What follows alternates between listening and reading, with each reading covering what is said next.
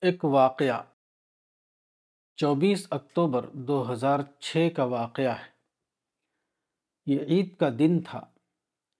میں اپنے گھر والوں کے ساتھ نئی دہلی کی ایک مسجد میں عید کی نماز ادا کرنے گیا۔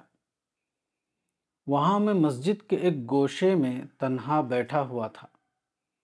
میں مسلسل رو رہا تھا اور بے قراری کے عالم میں دل کی زبان سے دعا کر رہا تھا۔ میری اس حالت کو مولانا محمد زکوان ندوی نے دیکھا۔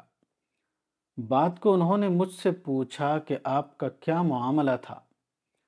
ان کے پوچھنے پر میں نے بتایا کہ مجھے وہ حدیث یاد آئی جس میں عید الفطر کے دن نماز کے لیے نکلنے والے اہل ایمان کا ذکر ہے۔ وہ حدیث اس طرح ہے۔ فَإِذَا كَانَ يَوْمُ عِيدِهِمْ یعنی یوم فطرہم، باہا بہم ملائکتہ فقال ملائکتی، ما جزاء اجیر وفا عملہ قالوا ربنا جزاؤه ان يوفى اجره قال ملائکتی، عبیدی و امائی قضوا فریضتی علیہم، ثم خرجوا يعجون الى الدعاء۔ و عزتی و جلالی و کرمی و علوی و ارتفاع مکانی لأجیبنہم. فیقول ارجعوا فقد غفرت لکم وبدلت سیئاتکم حسنات. قال فیرجعون مغفورا لهم. رواہ البیحقی فی شعب الایمان. مشکات المصابیح، رقم الحدیث دو ہزار چھیانوے. ترجمہ جب ان کی عید کا دن آتا ہے یعنی عید فطر کا دن، تو اللہ تعالیٰ فرشتوں کے سامنے ان پر فخر کرتا ہے۔ وہ کہتا ہے، اے میرے فرشتوں اس عامل کا اجر کیا ہے جس نے اپنے عمل کو پورا کر دیا؟ فرشتے کہتے ہیں کہ، اے ہمارے رب، اس کی جزا یہ ہے کہ اس کو اس کے عمل کا پورا بدلہ دے دیا جائے۔ خدا کہتا ہے کہ اے میرے فرشتوں میرے بندوں اور میری بندیوں نے میرے اس فرض کو ادا کر دیا جو ان پر تھا۔ پھر وہ نکلے ہیں دعا کے ساتھ مجھ کو پکارتے ہوئے۔ میری عزت اور میرے جلال کی قسم، میرے کرم، میرے علو و شان اور میرے بلند مقام کی قسم۔ میں ضرور ان کی پکار کو سنوں گا۔ پھر خدا کہتا ہے کہ تم لوگ واپس جاؤ۔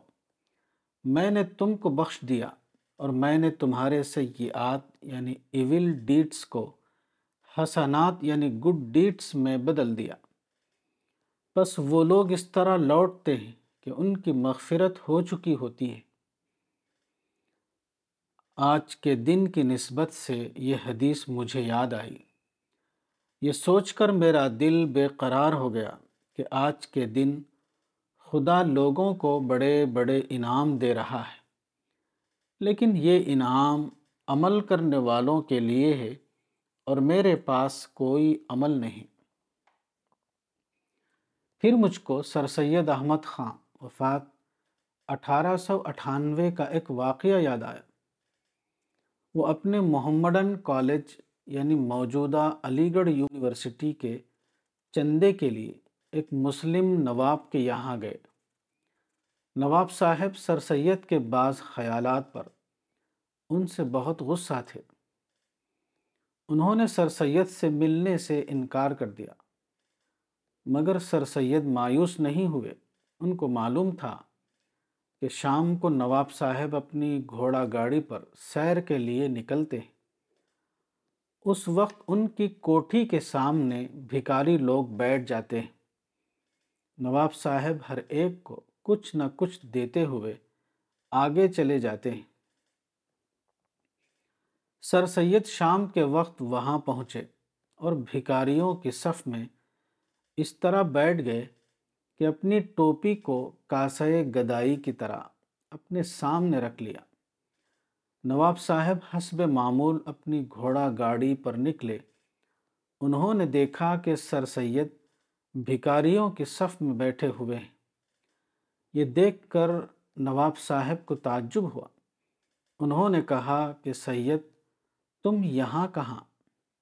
سر سید نے جواب دیا کہ نواب صاحب، اگر آپ مجھے چندہ نہیں دے سکتے تو بھیک تو دے سکتے ہیں۔ اس بات کا نواب صاحب پر بہت اثر پڑا۔ وہ اپنی گاڑی سے اتر پڑے اور سر سید کو لے کر اپنی کوٹھی کے اندر گئے۔ ان کو عزت کے ساتھ بٹھایا اور ان کو کالج کے لیے کافی چندہ دیا۔ میں نے اس واقعے کو لے کر کہا کہ خدایا، اگر میں عمل کی بنیاد پر کچھ پانے کا مستحق نہیں، تو بھیک کے طور پر تو مجھے اپنا انعام عطا کر دے، کیونکہ تو نے قرآن میں جس طرح عامل کو عطیے کا مستحق قرار دیا ہے، اسی طرح تو نے سائل کو بھی عطیے کا مستحق بتایا ہے۔ اگر تو انسان سے یہ چاہتا ہے کہ وہ عامل کو دینے کے ساتھ سائل کو بھی دے، تو یقیناً میں امید کر سکتا ہوں کہ تو خود بھی میرے ساتھ اسی طرح کا معاملہ فرمائے گا۔ میں سمجھتا ہوں کہ یہ بھی اس میں اعظم کے ساتھ دعا کی ایک مثال ہے، جس کی توفیق مجھے خدا کی خصوصی رحمت کے تحت حاصل ہوئی۔ جہاں تک میرا تجربہ ہے اس میں اعظم کے ساتھ دعا نہ تو کسی یاد کیے ہوئے الفاظ کو دہرانے کا نام ہے، اور نہ خود انسان پیشگی طور پر سوچ کر اس قسم کی دعا کر سکتا ہے۔ اس قسم کی دعا براہ راست خدا کی توفیق سے ہوتی ہے اور وہ اچانک ہی انسان کے سینے سے ابل پڑتی ہے۔ جیسے کوئی جوالا مکھی پہاڑ اچانک پھٹ پڑے۔ حالانکہ موسمیات کے ماہرین نے اس کی پیشن گوئی نہ کی ہو۔ کتاب اسماء حسنہ مولانا وحید الدین خان، صفحہ نمبر اٹھاون۔